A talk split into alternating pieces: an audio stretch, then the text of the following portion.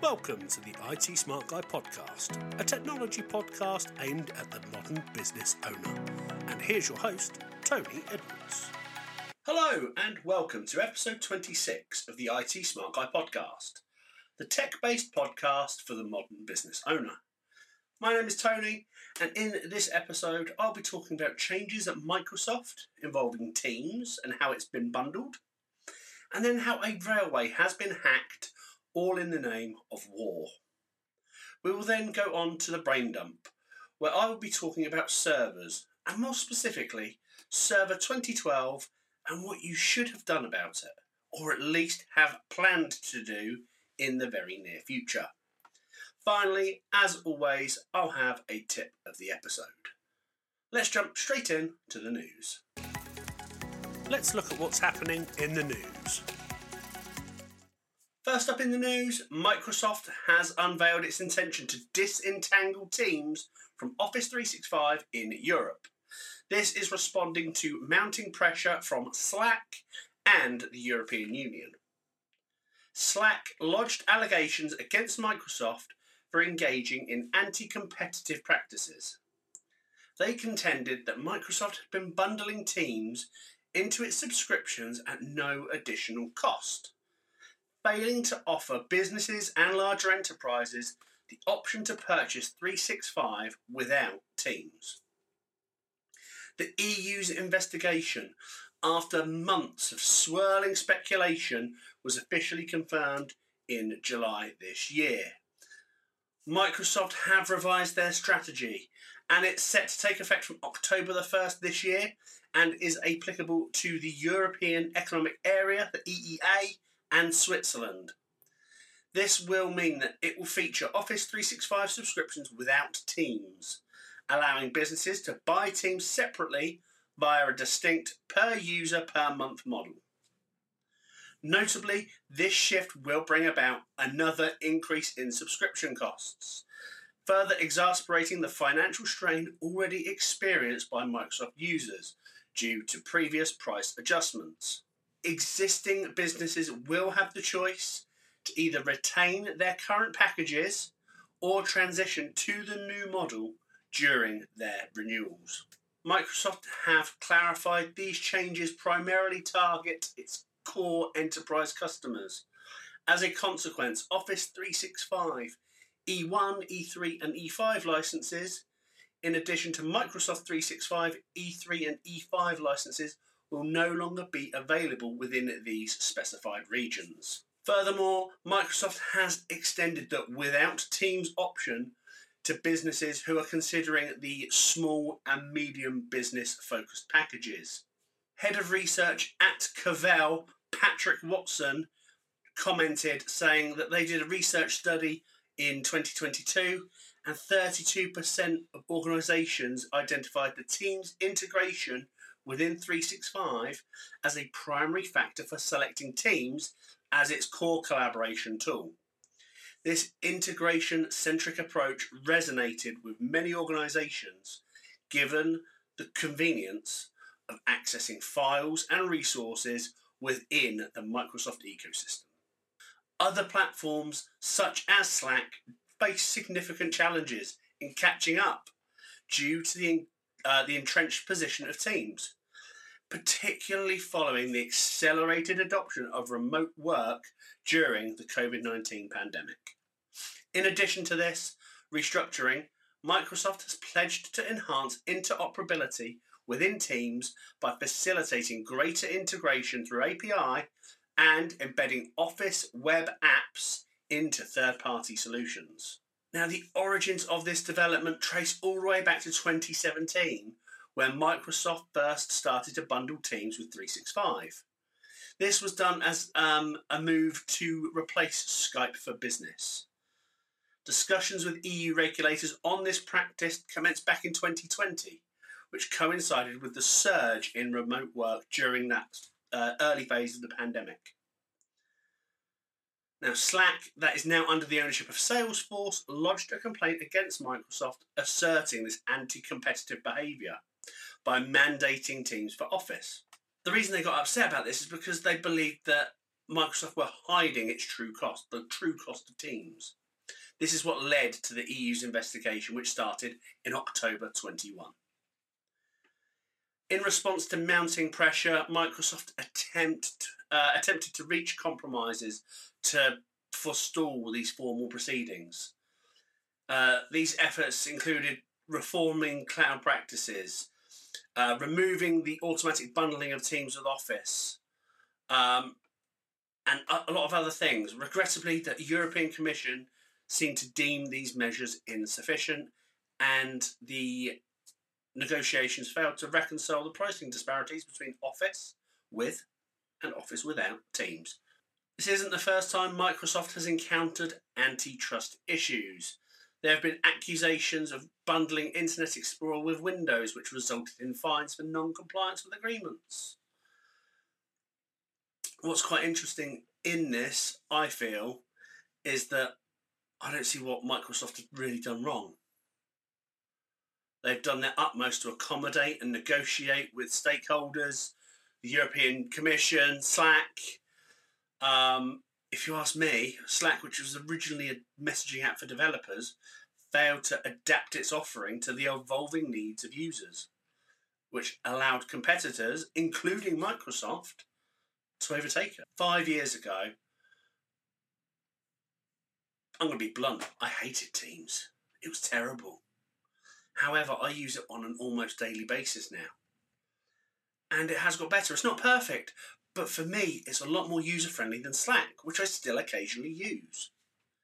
The root issue in this story here is not Teams, it's not Microsoft, it's the myopia being exhibited by their competitors. Let's look at Zoom, for example. They have ventured into offering email and calendar services, but they're not facing any complaints from Microsoft. Let's take Zoom, for example. They entered into the calendar and email services market last year. They haven't faced any complaints, especially from Microsoft. Ultimately, it's the end customers who bear the brunt of these developments because it's all about cost, meaning things are going to continue to go up, and we're still in the middle of a cost of living crisis. Let me know what you think. Our next story is about a hacking attack in Eastern Europe.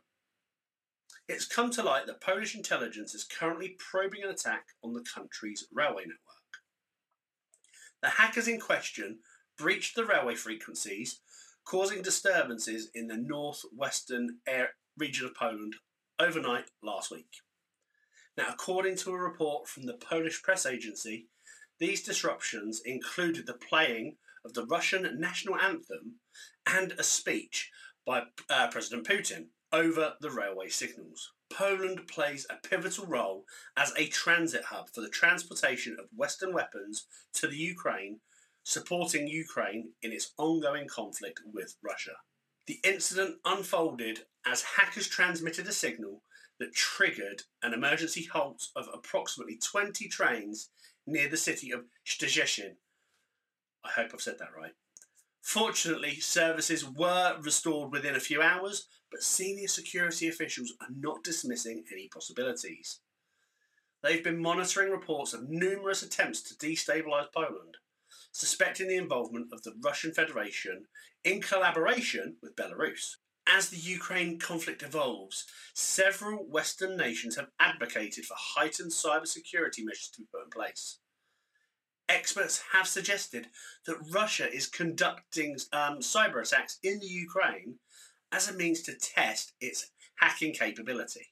So, why is this information relevant to you?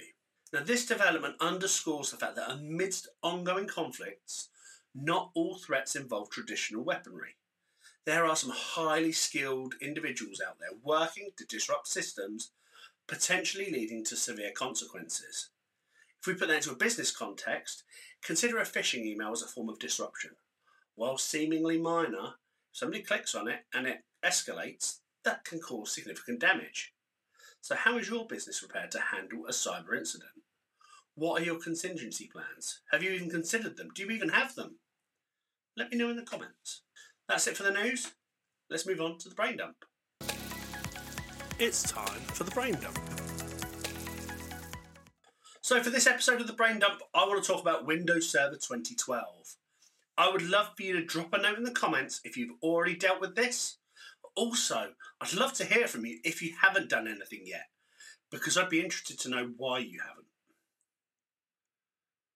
For those of you who might not be up to date, Microsoft made an announcement in May this year that Server 2012 and 2012 R2 will not only reach end of life, but also end of support on October the 10th, 2023. That's in five or six weeks' time. This means that businesses with on premise servers that haven't been purchased and configured in the last few years should have made changes, or at least be planning to make changes in the next few weeks.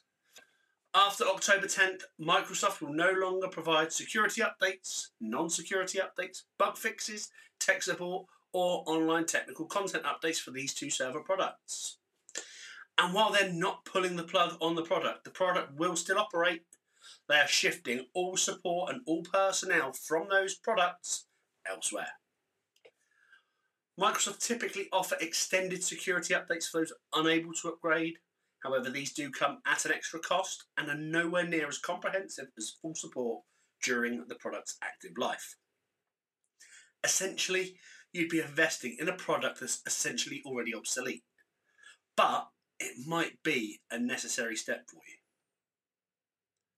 This announcement carries several implications for businesses. Firstly, the matter of security. All software, including operating systems, have vulnerabilities within them. When these are discovered, they can be exploited by malicious actors to, uh, to steal data or compromise activities. Software updates, especially those security ones, address these vulnerabilities. When an operating system reaches end of life, these vulnerabilities will remain unpatched, making your systems permanently vulnerable. Secondly, there's the issue of stability. Over time, hardware and software both tend to perform less optimally. Hardware can be upgraded or replaced, but software doesn't have that luxury. As computing environments evolve, software needs to evolve alongside them to remain stable and secure. Non security related updates provide this additional stability and also some additional features. When a product reaches end of life, it gradually becomes less stable because there's nobody working in the background to keep it running smoothly. Lastly, there's future proofing to consider. Imagine you, you're just upgrading to the latest iPhone transferring your data right now between iPhones is seamless. However, if your backup phone is a 10 year old iPhone 4, you're going to face compatibility issues.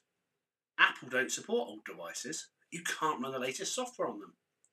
The same principle applies to Server 12. As long as Microsoft is supporting it, future proofing is feasible.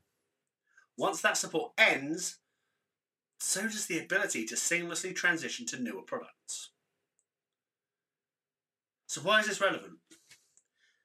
The end of life for these products is significant. It's a significant event in your business, especially if you're using it, because you're going to face risks.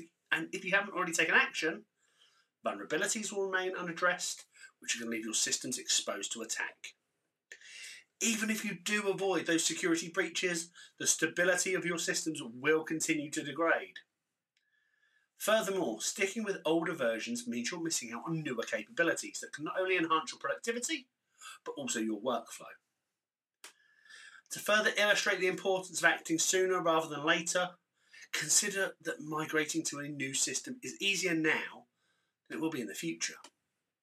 If you wait too long, the lack of support will make that transition much more challenging. Now, the good news, if you haven't done anything yet, is you still have options. You can upgrade your server to the latest version of Windows Server, which is 2022, if your hardware permits. If not, you can upgrade your existing server with a modern counterpart. Doing that will give you the latest version of Server 22 and it will be relatively painless. Thirdly, consider moving to a fully cloud based environment, meaning you don't need on premise servers. This option is more involved, but it will offer longer term benefits and eventual cost savings. Now, every case is unique and it's essential you consider your needs, your circumstances. If you or someone you know is uncertain about how to proceed, time is running out. Feel free to contact us for assistance. Don't delay, take action because you need to secure your systems to make sure you stay ahead of the game. Our tip of the episode. Tip time! This time, again, going back to what we've just said in the brain dump, if you're using Server 2012, please look at either upgrading or moving to the cloud. It sounds expensive and scary, and I'm not going to lie, it will cost you some money. But in the long run, you will wonder why you didn't do it sooner. The biggest cost in the long run will be related to keeping those servers running. And if you are an SME, you might only be using those servers for file storage and perhaps a domain controller. Office 365, Microsoft 365 and SharePoint can do all of that anyway. But there are other cloud based document management solutions out there that will make it much easier and efficient for you and your teams to operate. If you don't have Server 2012 concerns, great. I'd also like to know if you did your homework from the last episode. Are your servers and endpoints being patched regularly by your IT support company? You forgot, didn't you? That's all right, it's all right. You're not at school. But do me a favour, go and find out. And do it sooner rather than later. Thank you so much for watching or listening. I hope you have found this episode insightful, and I look forward to speaking to you again in the next one. I do have one small favour to ask you though. If you have enjoyed this episode, do you know what? Even if you haven't, let us know. Leave a comment or a review because it's the only way I can get any better. And if you haven't already, give us a like and a subscribe on YouTube or on Spotify, Apple Podcasts, or wherever you get your podcasts. I've been Tony, the IT Smart Guy, and I'll see you next time. Thanks for listening to the IT Smart Guy podcast. Hope you've enjoyed this episode. Please do consider to like and subscribe on your podcast platform of choice.